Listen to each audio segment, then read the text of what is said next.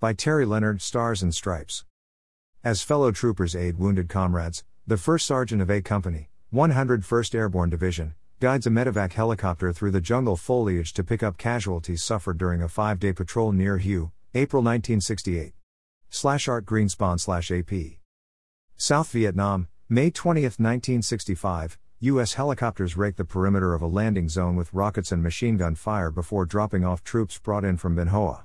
Mike Mealy slash Stars and Stripes. When Neil Armstrong took his small step for man in the lunar dust in July 1969, Americans saw it as proof there were no earthly limits. Nothing then seemed beyond the reach of American power, prestige, and know how.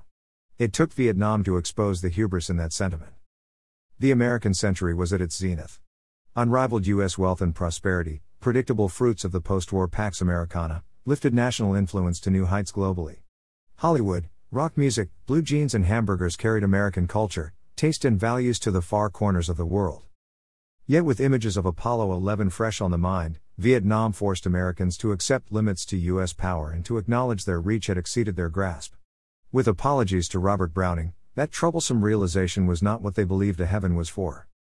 Fifty years later, the Vietnam War remains an enigma. Its legacy distorted by folklore, myth, political spin, cloudy memories, and the perverted history of feature films and popular fiction.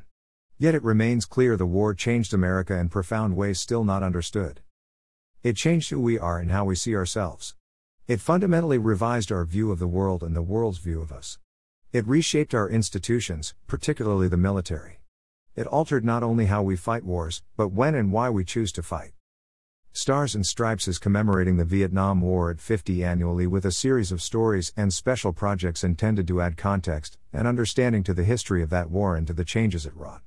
The project examines the fighting abroad and the protests, politics, and turmoil at home. It includes the voices of veterans who fought and those of others who marched at home for peace. More than 58,000 Americans and at least 1.5 million Vietnamese died in the war that divided the country as nothing else had done since the Civil War. No event in American history is more misunderstood than Vietnam. It was misreported then, and it is misremembered now, former President Richard Nixon wrote in his 1985 book No More Vietnams, a selective history and apologia for his role in the tragic war. Americans fought fiercely and gallantly in Vietnam. The Medal of Honor was awarded to more than 250 individuals.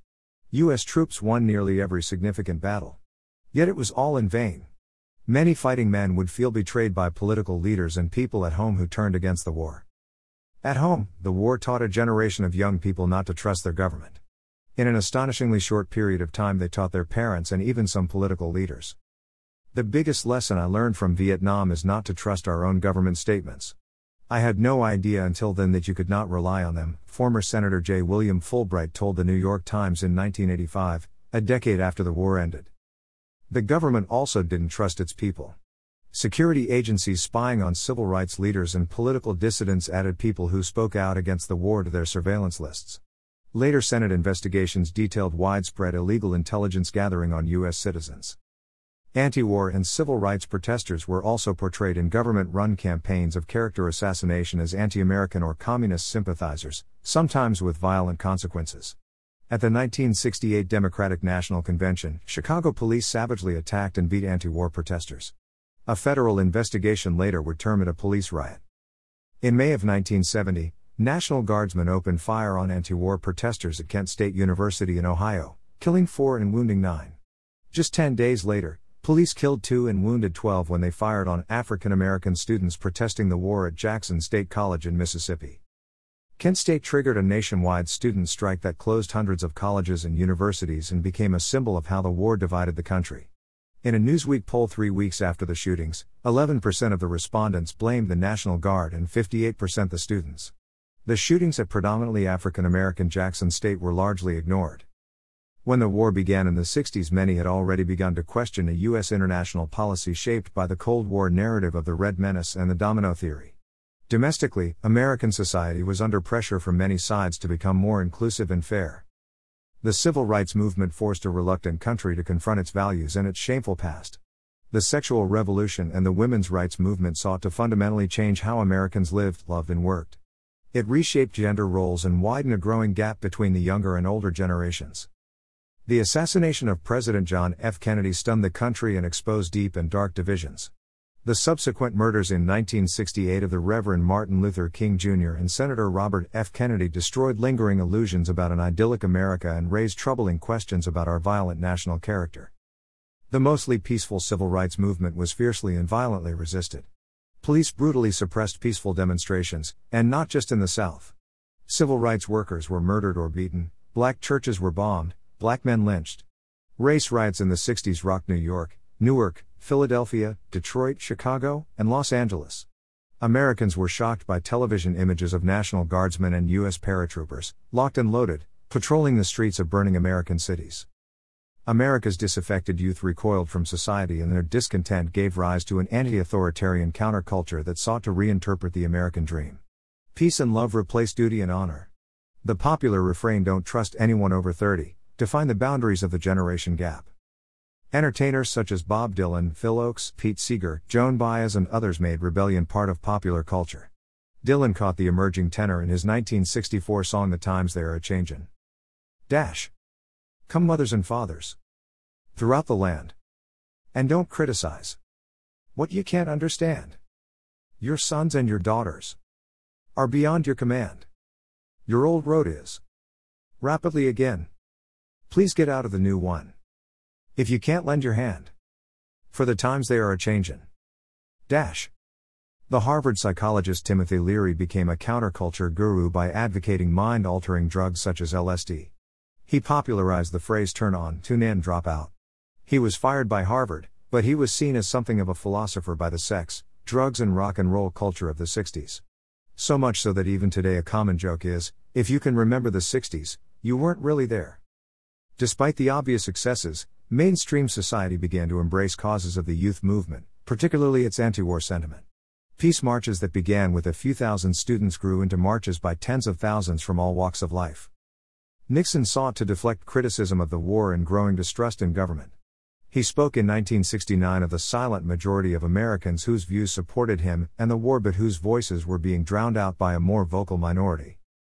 That was the summer Apollo 11 landed on the moon and confirmed our belief in American exceptionalism. Americans constantly boasted that if we could go to the moon, we could do anything. Many historians argue that a series of U.S. presidents and their military and political aides believed it too and erroneously assumed military might would win in Vietnam. Tell the Vietnamese they've got to draw on their horns or we're going to bomb them into the Stone Age, warned General Curtis LeMay, the Air Force Chief of Staff, in May 1964. U.S. warplanes dropped more tons of explosive on Vietnam than fell on Germany, Japan, and Italy in World War II, but his hollow threat would later be lampooned by critics of the war. In just three years, that overconfidence retreated to a position of curious optimism. Walt Rostow, President Johnson's national security advisor, tried to deflect bad news about the war in 1967 by saying, I see light at the end of the tunnel. That light, his critics joked, was an oncoming train. Even the curious optimism faded. Two years later, Nixon, under pressure to end the war, vowed, I'm not going to be the first American president to lose a war. Nixon later claimed victory in Vietnam but blamed a hostile press and an irresponsible Congress for losing the peace. In the book Chasing Shadows, The Nixon Tapes, The Chennault Affair and the Origins of Watergate, journalist Ken Hughes said this year that newly released transcripts of FBI wiretaps indicated then presidential candidate Nixon ordered the sabotage of the Paris peace talks in October of 1968, apparently to bolster his election chances that November. Over the years, news coverage of the war shifted from supportive to an increasingly grim portrayal of the fighting. As the reporting became increasingly negative, as casualties continued to mount, public doubts grew dramatically.